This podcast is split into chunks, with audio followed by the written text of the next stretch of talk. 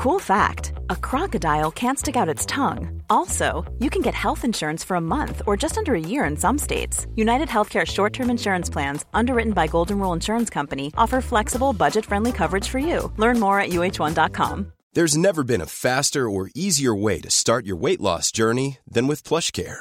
PlushCare accepts most insurance plans and gives you online access to board certified physicians who can prescribe FDA approved weight loss medications like Wegovy and Zepbound for those who qualify. Take charge of your health and speak with a board certified physician about a weight loss plan that's right for you. Get started today at plushcare.com slash weight loss. That's plushcare.com slash weight loss. Plushcare.com slash weight loss. Hello, I'm Mark Riley. And I'm Rob Hughes. And you're listening to the A to Z of David Bowie. The greatest rock and roll star in the world. Ever. Ever. H is for Heathen. Now then, Bowie's 22nd studio album released on the 11th of June 2002. This is the album that marked the return of record producer Tony Visconti to the Bowie fold, Yeah. of course. The last album they'd worked on previous to this was Scary Monsters, so we're going way back. Yeah, 1980. So on the reunion, Bowie said, I've actually been talking to Tony about recording this album for, it's got to be nearly four years now, but it never really felt right for me to do. I was dead scared in my own mind that we might try to recreate what we've been doing in the late 70s, early 80s. I didn't want to copy anything we'd done. I really didn't want to tarnish the work we'd done before because it was so good. So it was really waiting till I found the right songs for the two of us to do together that didn't require engineering the past or mining it for particular kinds of sounds or whatever. Yeah, that's interesting, isn't it? Yeah, Bowie admitting to being quite vulnerable about that. you Yeah, know, yeah. Bringing him back. So clearly he had his reservations about this, but they proved to be uh, ill founded because it's a great album. Also, the first album since Tin Machine to not include guitar player Reeves Gabrels. Hmm. Uh, originally, Bowie had recorded the album Toy for release in 2000 or maybe 2001. The album was meant to feature some songs and remakes of some of his uh, lesser known tunes from the 60s, but the story goes that the record company didn't think it was strong enough and pulled it. Uh, sketchy details sort of emerged later, didn't they? It did surface a few years back. A few people had a copy of it. You've got one, Mark. Uh, but those who did obviously were to be trusted, apart from one, and that's all it takes. So it did eventually make it into the marketplace. It did. I remember. I think it tipped up on eBay. Other bays are available. Yeah. And uh, yeah, there was uh, shudders all around really because it shouldn't have happened. But anyway, these things do, don't they? It's almost inevitable, I suppose. Uh, a few of its tracks, including "Afraid" and "Slip Away," then titled "Uncle Floyd," did eventually appear on the next album, Heathen. And uh, the album features guest appearances from the Who guitarist Pete Townshend, who played guitar on the uh, Bowie track "Because You're Young" from Scary Monsters. Foo Fighters frontman Dave Grohl, Dream Theater keyboardist Jordan Rudess pianist Kristeen Young, who Yeah. uh, was uh, uh, uh, Tony Visconti squeeze for a while, I think Yeah. I'm right in saying, and bassist Tony Levin, who worked with King Crimson and Peter Gabriel and Lou Reed, all manner of people. Yeah, now according to uh, Wikipedia, the song I Took a Trip on a Gemini Spaceship contains the lowest note Bowie's ever sung on an album. More of which later. You know, the track, not the low note, of course. Some biographers and critics claim that Heathen deals with Bowie's impressions of the uh, 11th of September attacks. Yeah, uh, the, so the lyrics of songs like Slow Burn, Afraid, A Better Future, and Heathen, The Rays, uh, focused on the woes of the world. And obviously, being a New York resident, the 9 11 attack would be like literally Yeah. very close to home for him. Yeah. Having said that, Bowie denied that any of the album's songs were written after September 2001, although he did admit that songs deal with a general feeling of anxiety that he'd had in America for a number of years, adding, It's not unlikely that you're going to have a sense of angst in anything that's recorded in New York or by New Yorkers. Yeah, he also said in 2003 in an interview it was written as a deeply questioning album. Of course, it had one foot aside the awful event in September, so that was quite traumatic an album to finish. It did affect me, September the 11th, and my family very much. We lived down there. Yeah, of course. And explaining uh, the reason behind the uh, title, he said in an interview in 2002 that it referred to what 21st century man might become, if he's not already, someone who's not even searching for a spiritual life anymore, someone who's existing on a completely materialistic plane. But using the word heathen is less preachy than explaining all of that. Of course it is, because if you wrote all that on an album cover, nobody would buy that, would they, Mark? yeah, no, that was a great quote from Bowie. It's a great interview, actually, that I found online. Uh, cover versions within uh, Cactus by the Pixies, Yeah. Yeah. uh, which features Bowie on all the instruments ap- uh, apart from the bass guitar, apparently, and his only recorded drum performance. So, having said that, there is a story that we've been to before. Um, Vic Godard of the Subway Sect, legendary, he did tell me that he waited outside uh, whilst Bowie was recording uh, Diamond Dogs. Yeah. Uh, he waited outside the studio, and Bowie came out and he said, "Oh, you know, yeah, I've been working on a song called Rebel Rebel, Wow. and I've been doing drums all day." So Right. whether he just did the guide drums for Yeah. it and, and, and, and somebody else took over, I Right. don't know, but uh, yeah, probably right. Okay, other cover versions I've been waiting for you by Neil Young, which has also been recorded by the Pixies as a B-side of uh, Velouria earlier on. And I took a trip on a Gemini spaceship, as mentioned before by Norman Odam, who is better known as the legendary Stardust Cowboy. From, of course, Bowie lifting that part of it for uh, Ziggy Stardust in '72, and of course Norman will be getting his own section later in the podcast series. He will, yeah. So uh, Bowie's thoughts on the finished product. He said, "I now think this might be one of the better albums I've done. Oh, what's a cliche? The best album he's done since Scary Monsters. Well, I don't know about that, but it's a really good album. Yeah, worldwide it sold more than 2 million copies uh, and it was on the uh, UK charts for four months. This is interesting. Bowie talking about his own singing around the same time. He said, I hate my singing voice. I hate singing, really. Full stop. It's not an enjoyment. I mean, somebody's got to do it. Yeah, the quote gets even better, Bob. Yeah, I would give my right arm, or maybe not my right arm, I'd give somebody's right arm if I could find somebody to sing all my songs for me. Yeah, I mean, John Lennon hated his own voice as well. Did he really? Did he? really just couldn't stand his own voice at all. I mean, you know, most people don't like listening back to himself. That's why we've never heard any No. of these podcasts, have we, Bob? We can't stand it, can we? Absolutely. Uh, but Slip Away, uh, as we mentioned before, reference to Uncle Floyd. Now, Uncle Floyd was actually uh, a track on Toy. I Hmm. mentioned that. Uh, so, uh, well, this is what Bowie said. That's actually one of my favourite songs on the album. In the late 70s, there was a character on New York television, obviously in New Jersey or somewhere, and it was this guy called Uncle Floyd. I think he operated out of his living room, and all his mates up and down the block would come in and bring the guitars and funny noses. And it's supposed to be a children's show, and it was just hysterical. He was halfway between Soupy Sales and Pee Wee Herman. He was the missing link. Soupy Sales being obviously the dad of the Sales brothers who ended up playing in Tin Machine and with Iggy Pop. Uh, but he also said, uh, and me and everybody I knew at that time would rush home at five o'clock in the afternoon to make sure we didn't miss the Uncle Floyd show, and we'd be just on the floor. There were so many innuendos and double entendres. It was just the most wonderful show. So this is so intriguing, isn't it? And to people who live in the UK, that's just such it's a foreign idea. This what what is this show? Yeah. So of course we go to Wikipedia to have a quick look. Uh, the Uncle Floyd show aired in the New Jersey and New York market from 74 to 98. That is a long running show. It is. It can be read as a children's show or a parody of a children's show. Much of the humour has a twist aimed at adults in the style of Soupy Sales and Pee Wee Herman, as mentioned before. The show featured character comedy, puppetry, some audience participation, musical guests, and Floyd's piano playing. One of Floyd's puppet sidekicks, actually a ventriloquist figure, was named Oogie. Its on air interaction with off camera staff and sidekicks is somewhat in the style of what Howard, uh, Howard Stern and Chelsea Handler would later do. Yeah, and other bands played on there as well. So we had the Smithereens and the Shades and the Ramones, Tiny Tim, Wow. Bon Jovi, Jan Dean, Peter Tork, Squeeze, David Johansen, Blue Oyster Cult, Cyndi Lauper. They all appeared on the programme. Right, and Bowie talking about taking uh, Heathen out onto the road. He said, I think it'll uh, translate very well on stage. I'm really excited about making it a stage album. I'm fully prepared to bore the pants of anybody who cares to listen. Yeah, and so I mean, it was the Heathen tour that uh, Mark Radcliffe and I introduced Bowie on stage at the uh, Lancashire uh, County Cricket Ground. Wow, okay. And uh, and it was pouring down with rain all day, and it did stop when Bowie came on. Uh, but we introduced the other bands on the day, Divine Comedy and Suede. But they made a massive error in giving Mark Radcliffe and I a dressing room, which is where they stored all the beer. Is that right? So uh, well, you can see what happens next. And so we did. We got drunk, and also um, the Manchester Evening News had asked us for an interview, and the Manchester Evening News never ever really bothered about Radcliffe and I when we were on Radio One,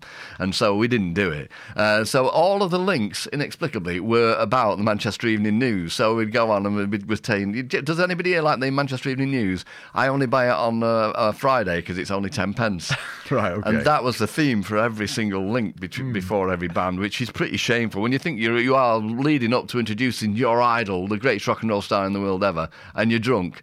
And yeah, you're talking about the Manchester Evening News Wow. constantly. Uh, not very good either. So, uh, do you remember how you introduced Bowie? Was that with an Evening News link? Well, do you know what? It transpired that he was uh, very clever. We know this, but uh, Radcliffe and I did introduce him. But then there was an, um, uh, about a minute or two minute intro tape that we were in effect Okay. introducing. So there was a build up and there was a buffer between our inanity, if that's a proper word, Yeah. and Bowie's, you know, spectacular entrance. And I also uh, saw him doing Heathen and Low together at the Royal Festival Hall. Uh, and there's a shot, I can see it from here. Uh, so it's David Bowie, you can see it from the back. It's taken Yeah. by Mark Adams, Total Blam Blam, from davidbowie.com. And it shows the back of Bowie where he's got a keyboard behind him. But in front of him, you've got the whole of the uh, Royal Festival Hall laid out, empty, completely empty, apart from one seat, which is me just sat there with probably Bowie thinking, what the hell is he doing here again? I thought that, that restraining order not kicked in yet. That is ridiculous. What a photo that is. That's It is. It's just the most uh, amazing memory, really. Uh, loads of celebrities turned up on the night. I think Bono was there, but he kept out of the way. Uh, the singer at the Cardigans, Robert Smith of The Cure, was definitely there. There is a photograph of Robert Smith with Bowie. Oh, yeah. And the, I don't think you've ever seen it, but I'm in the background trying to get out of the photograph. I mean, you know, you. But rather than in. Yeah, I'm not, it's the opposite of photo bombing. So, you, and I'm drinking it out of a can of lager, and you're thinking, this, thi- I, I, for all of my adult life and most of my childhood life, I would have been desperate to try and get into a photograph Yeah. anywhere with David Bowie, even if it was in a cast of thousands. And I'm bending over out of the way. It's just pathetic. Bowie must have seen him later. Thought, oh God, him again. Well, that, that's the beauty of digital photography, mate. You can crop. of course. Frank Skinner was there too, and he was rude to me.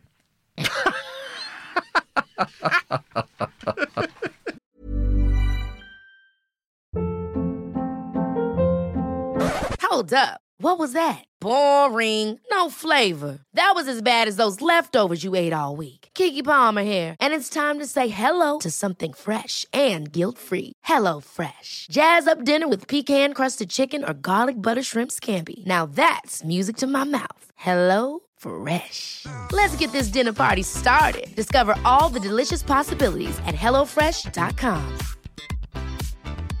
Hiring for your small business? If you're not looking for professionals on LinkedIn, you're looking in the wrong place. That's like looking for your car keys in a fish tank. LinkedIn helps you hire professionals you can't find anywhere else, even those who aren't actively searching for a new job but might be open to the perfect role. In a given month, over 70% of LinkedIn users don't even visit other leading job sites. So start looking in the right place. With LinkedIn, you can hire professionals like a professional. Post your free job on linkedin.com slash achieve today. Millions of people have lost weight with personalized plans from Noom, like Evan, who can't stand salads and still lost 50 pounds. Salads, generally, for most people, are the easy button, right? For me, that wasn't an option. I never really was a salad guy. That's just not who I am. But Noom worked for me. Get your personalized plan today at Noom.com. Real Noom user compensated to provide their story. In four weeks, the typical Noom user can expect to lose one to two pounds per week. Individual results may vary. The A to Z of David Bowie with Rob Hughes and Mark Riley. H is for Haddon Hall. So, Haddon Hall was a sprawling Victorian villa in Beckenham, South London, where Bowie famously lived with his wife Angie and his bandmates, most notably the fledgling Spiders from Mars, well, and Hype, uh, from early August 1969 to 1972. So, David and Angie moved in immediately after his father had died, and so he was in a really, really bad headspace. And he was also in the thick of organising the Free Festival, wasn't he? Yeah, that's right. So, about the hall itself, it's been described as an imposing red brick Victorian villa, which took its name from the decidedly more grandiose 12th century building near Chesterfield in Derbyshire. Yeah, when I googled uh, Haddon Hall, this, this Ah. castle came up. You know, it's not quite a castle, but I thought, hang on a minute. I know, it's, I know it's quite grandiose, but uh, steady. Right, okay, I didn't realise that. The couple rented a ground floor flat for seven quid a week, to begin with anyway, alongside Tony Visconti and his girlfriend Liz Hartley. And there was a large central hall with rooms sort of running off it and a large oak staircase. The upper floor was rented out to different tenants who gained access through side doors. So when Mick, Woody, and Trevor moved in, the Spiders, they lived on the first floor landing with the doors to these other rooms blocked off. It's a great image, that. And I wonder what the other tenants made of all this stuff going on. All these crazy hippie guys coming in with guitars. We're both going to read something from uh, Woody's book in a short while, which is called uh, My Life with Bowie, Spiders from Mars, or Spider from Mars, uh, Woody Woodmansey. And there's some great stuff in there about Yeah. Haddon Hall, so we'll get to that. But uh, again, from uh, Kevin Cann's book, Any Day Now. Gothic windows at the top of the stairs give the in- uh, interior a musty, museum like atmosphere.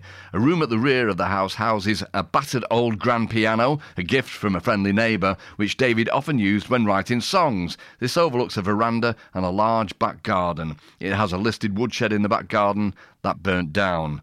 A couple called Sue and Tony Frost lived in the basement, which Tony Visconti would eventually turn into a studio. Yeah, it goes on to say the Bowies inherited uh, David's mum's dog, who recently bereaved, uh, moved from her house to a flat. It had its own ghost, uh, Mrs. Gray. Tony Visconti, here we go, Tony Visconti and ghosts again. Uh, Tony Visconti said he regularly saw her floating around in a white shroud. In April 1970, Woody quits his job in Hull, heads up to meet Mick Ronson, and for the first time, of course, Bowie. So, Woody Woodmansey remembers when he knocked on Bowie's door. He answered it clothed in a rainbow t shirt, bright red corduroy trousers, bangles on, and some slip on shoes that he'd obviously dyed blue and put red stars on each one. And compared to Woody's long hair and a denim attire, it was all a bit of a culture shock. I thought maybe everybody dressed like that in London, but it turned out they didn't. Woody laughs. Um, so uh, yeah, I mean Great. that was the, the initial culture shock. Going to so coming from Driffield, where Woody came from, and Yeah. just you know thinking about settling down and getting a job and all that kind of stuff. Going to London and then seeing this big sprawling house, Yeah. and then being opened by the vision of David Bowie and all this clobber. Yeah, wearing slip ons. I love it. So, uh, talking about Haddon Hall in his book Spider from Mars, Woody says this. He said it was like an open plan, commune type place, but had a modern edge to it. There'd be Vogue magazines, which you probably didn't get in a hippie commune, and arty magazines and films. And you'd have Marc Bolan walking through one day, and Arthur Brown. Lots of different artists would drop in for a chat.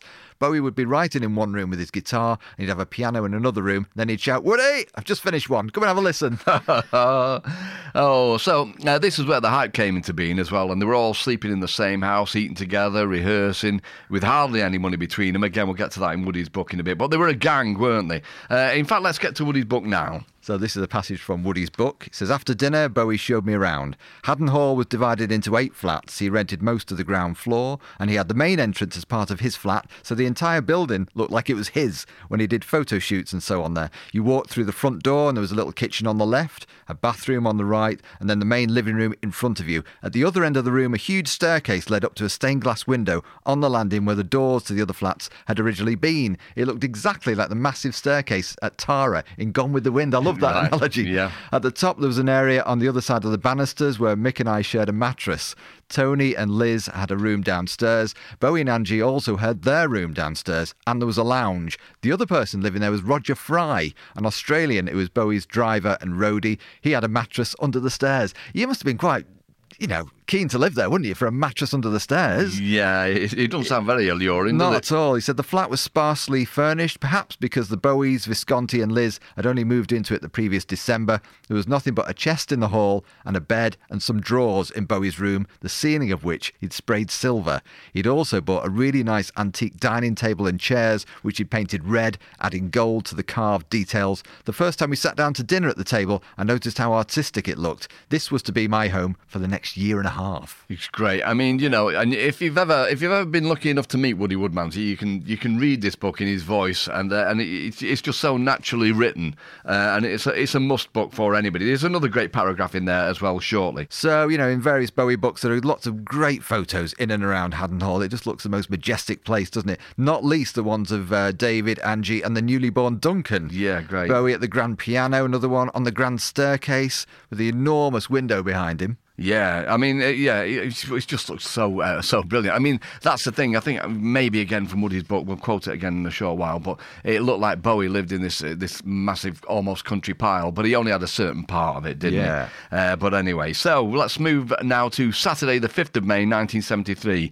Just with his fame catapulting him to stardom, and he'd been on tour for like most of the last eighteen months. They had to leave Haddon Hall. Now this is kind of uh, predictable, really. They hold a party at Haddon Hall. Lindsay Kemp, Mick Ronson, George and Bridget Underwood, Freddie Burretti, Suzi Fussey, Ken Scott, and Charles Shaar Murray from the NME, all invited. Yeah, and the party marks the final gathering at Haddon Hall and the end of his life in this area of England. So the ground floor is besieged by fans on a daily basis, obstructing the driveway and peering through uh, David and Angie's window. Well, you, you'd want to do that, wouldn't you, if you were a fan? You would, you know, and I have been in touch. I got in touch with Boy George Yeah. uh, just via Twitter, and uh, and I asked him. I I've got it in my mind that Boy George was one of the people who used to tip up regularly and hang around outside David Bowie's Yeah. house. I could be wrong. I know that Slaughter and the Dogs used to do it, the uh, the punk band from Wythenshawe, because they were mad on Bowie. Well, they'd go around and knock on Ken Pitt's door as well, didn't they, later on? Yeah, absolutely. So, I mean, they were really devoted to Bowie. And uh, so I know that they did.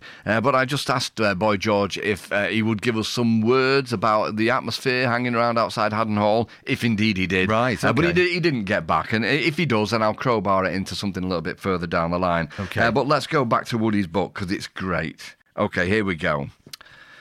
Bowie and Angie were obviously used to a slightly more luxurious level of living than Mick and I were, especially when it came to food. This became slightly irritating within a few weeks of my arrival. We'd put our money into the kitty and they'd spend it all on a single meal, so we'd have all to eat for the rest of the week. For instance, they'd buy luxury food items, sometimes just enough for one meal, and then we'd ask where the potatoes were, and there weren't any because they hadn't bought any. In retrospect, they weren't really cut out for running the house. When the food ran out, and you would complain, You get nothing for your money these days.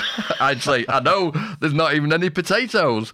We'd eat toast and whatever else we could scrape together, and no one starved, but when you've got five hungry people in a household, Arguments are inevitable. One day, Tony, Mick, and I had a massive row with Bowie and Angie, and we ended up saying, We'll buy the flipping food. I am paraphrasing. But then Angie would try to cook what we'd bought, and she'd burn it. She was a shit cook. Perhaps that's why Bowie was so thin.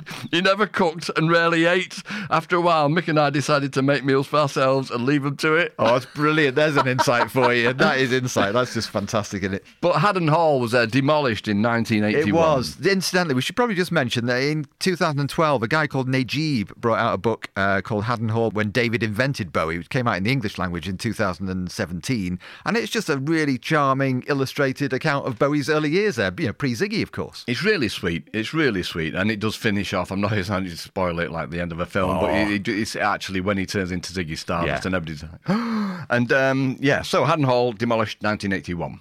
And I can also add at this point in time, we mentioned him often enough, um, Kevin Cann. Yeah. Uh, and, uh, and and I was told just a couple of days ago that Kevin Cann just coincidentally took a trip out to uh, Haddon Hall whilst it was being demolished. He didn't know it was being demolished, Right. as I understand it. Yeah. And uh, and and the, yeah, they were in there just wrecking the place, and he saw what he recognised to be a a large wooden um, ball. Probably from the staircase, I would imagine, from the uh, the the setup of the stairs, and uh, and he said to the builder, "Would you mind if I took that away with me?" No, you're right, mate. Take it. And so he, he's taken it away, and has and has got it. Right, really? and also, okay. when Bowie Bowie went round to his flat with Brian Eno Yeah. um, several years later, Kevin Cann handed it to him and said, "Do you recognise that?" And he just went, "Haddon Hall." Oh, wow, how fantastic. I wonder what happened to that incredible stained glass window. I'm guessing it just got smashed to pieces. Probably ended up in a skip. The A to Z of David Bowie with Mark Riley and Rob Hughes. So H is also for hype. Indeed. Hype was a band formed by David Bowie in 1970, originally called Harry the Butcher, and then uh, David Bowie's imagination. Yeah. Okay. Bowie settled on the name Hype. Bowie said he chose the name, but tongue in cheek, as he'd imagine. You know, the band has been credited with helping to form the whole glam rock scene in the very early, se- well, in 1970. Yeah, we discussed the gig Yeah. at the Roundhouse and Marc Bolan and the uh, Roman uh, breastplate and all that kind of stuff. So the members, Davey Bowie, Mick Ronson, Tony Visconti, John Cambridge, Mick Woody Woodmansey for a while, and Benny Marshall, vocals and harmonica from November 1970. That just reminds me, I dug out this morning that photo that John Cambridge sent me. You know, he was cowboy man, wasn't he? Uh, of him with his little cowboy hat still intact. I need to see that photo. Yeah. Can we tweet that? Yeah, well, I'll ask John. Right. All right, so uh, let's get to a timeline. Put a time on this. February the 5th, 1970, John Peel's The Sunday Show on the BBC Radio 1. Hype made their on air debut radio broadcast. After a short Bowie solo spot, they did an embryonic version of Width of a Circle, followed by Janine, Wild Eyed Boy from Freecloud, Unwashed Somewhat Slightly Dazed, Fill Your Heart, and Waiting for the Man, Prettiest Star, Cygnet Committee, Memory of a Free Festival. Later that same month, Hype signed to Mercury Records. Mm, so, 13th of February 1917, Mick Ronson resigns his post as gardener and groundsman with Hull's Municipal Parks Department. And at that point in time, he'd been busy relaying some school football pitches. So, uh, Bowie, with Angie, Tony Visconti, and Visconti's girlfriend, Liz Hartley, drive to Hull to discuss musical ideas. And it was on this trip, actually, uh, quite an important moment for Bowie. He met Stuey George, who had worked with the Rats. Now, Stuey George became omnipresent and uh, he was around Bowie all the time, as his minder from Ziggy and Lad in St. Oars and beyond. Yeah, absolutely. 22nd of February 1970 marked the debut of Mick Ronson on guitar when they played at the Roundhouse, promoted by the ubiquitous Jeff Dexter. Also on the same bill, the Groundhogs, Caravan, and Bachdenkel. Never heard of him. The first performance was badly received. The band was laughed at, jeered at as they left the stage, which I can't believe. Well, I can believe actually. Well, we've seen the clobber. Yeah. I mean, they, they, they tried, didn't they? But it just it wasn't it wasn't great. They, No. had, they had no money. They just No, had no. their imagination. But it, it wasn't it wasn't a real wow moment. I don't. No, think. it wasn't. But at least, as you say, they were trying. Of course, Yeah. these days, you know, bragging rights to the jeerers will be bountiful. We're one of those gigs. I was there. I was there. yeah, there. absolutely. Uh, you know, one of those. So, 28th of February, Basildon Arts Lab, where the band had been trailed as Davy Bowie's new electric band in the Melody Maker, and they tipped up in their newly acquired transit Oh, van. wow. 1st of March 1970, the gig at Beckenham Arts Lab. More gigs follow after this, including the University of Hull, which is a huge homecoming show, of course, for Ronno and John Cambridge. Yeah, 11th of March, big show once again at the Roundhouse. Now, this was the previously discussed night Yeah. glam rock was invented, all that stuff. Quintessence on the bill, Kevin Ayers and the whole world with Mike Oldfield, probably around about 16 years old on bass guitar. Mm. Uh, Hawkwind, the third ear band, Graham Bond organisation, and Genesis. And you spoke to um, uh, Tony Banks about that, Yeah, haven't you? yeah, he was really impressed with Bowie that night. Yeah, Jump so- forward to the 6th of April here. Drummer John Cambridge is gone. Uh, Woody is in. So more hype gigs follow after that. But by July 1970, the band's name starts to disappear from gig billings and just David Bowie is advertised. Okay, so they fizzled out rather than just, you know, going out with a huge bang. They just fizzled. Yeah, and so this is from Melody Maker, the 28th of March 1970, uh, by Raymond Telford, Hype and David Bowie's Future. Hype has been kindly defined by a wise friend as being 90% hyperbole and 10% hypocrisy. With that clearly in mind, who would ever think of giving the title to their own group? David Bowie would and has, partly as a protest against the pretentiousness and insincerity of some quarters of the music business. Explained David last week over the almost overwhelming din of a lunchtime alehouse. Oh, here we go. I deliberately chose the name in favour of something that sounded perhaps heavy because now no one can say they're being conned. Especially nowadays, there's a lot of narrow mindedness amongst groups, or at least behind the organisers, who claim to be presenting free music for free people, but I don't see how they can because they're so hypocritical in everything else. I suppose you could say I chose hype deliberately with tongue in cheek. Okay, then he said, uh, So, what does the future hold for this new release with hype? He said, I think a lot of people are expecting another Space Oddity, said David, and Pretty Star is not it. I'm sure this is why the BBC aren't plugging it. Everyone wanted another song with the same feel as Space Oddity, but as I've done it, I don't see the point in doing it again. Yeah, I wonder if that was a typo in Melody Maker, like Prettiest Star or, or Pretty Star as opposed to Prettiest. I don't know, maybe it was an early title for it. Yeah, the conversation then swung once more to the intriguing concept of hype. He said, I'm very happy with the band, says David. I have Tony Visconti, who's played bass on nearly all my records. John Cambridge used to be with Junior's Eyes, and Mick Ronson on guitar, and I play 12 string guitar. He said, although we're happy with the setup, I can't see it becoming a really permanent thing. Uh-uh. I want to retain Hype and myself as two separate working units whereby we can retain our own identities. Yeah, okay. The, the gigs we've done, he explained, so far have gone better than I expected. We played the Roundhouse recently and it was great. The Roundhouse audiences seem to be something apart from the usual blase London audiences. Yeah, he's building his part up Definitely here. He said, uh, We've had these costumes made by various girlfriends, which make us look like Doctor Strange or the Incredible Hulk. I was a bit apprehensive about wearing them at the Roundhouse gig because I didn't know how the audience would react. If they think it's a huge put on, the whole thing will backfire, but they seemed to accept it, which was nice. Yeah, nice to be nice. The best audiences I know of are up north where they really appreciate you. In London, the audiences are very aware that they're living in the place where it's all supposed to be happening. So inevitably, they have this cool attitude. They'll try and sell you anything for a pair of trousers to your own car. Ouch. The A to Z of David Bowie was written and presented by Rob Hughes and Mark Riley and recorded and edited by Howard Knock. If you'd like to review or rate this podcast, well, that would be much appreciated. In the next episode, John Hutchinson, Hermione Farthingale. Ralph Horton. Hours.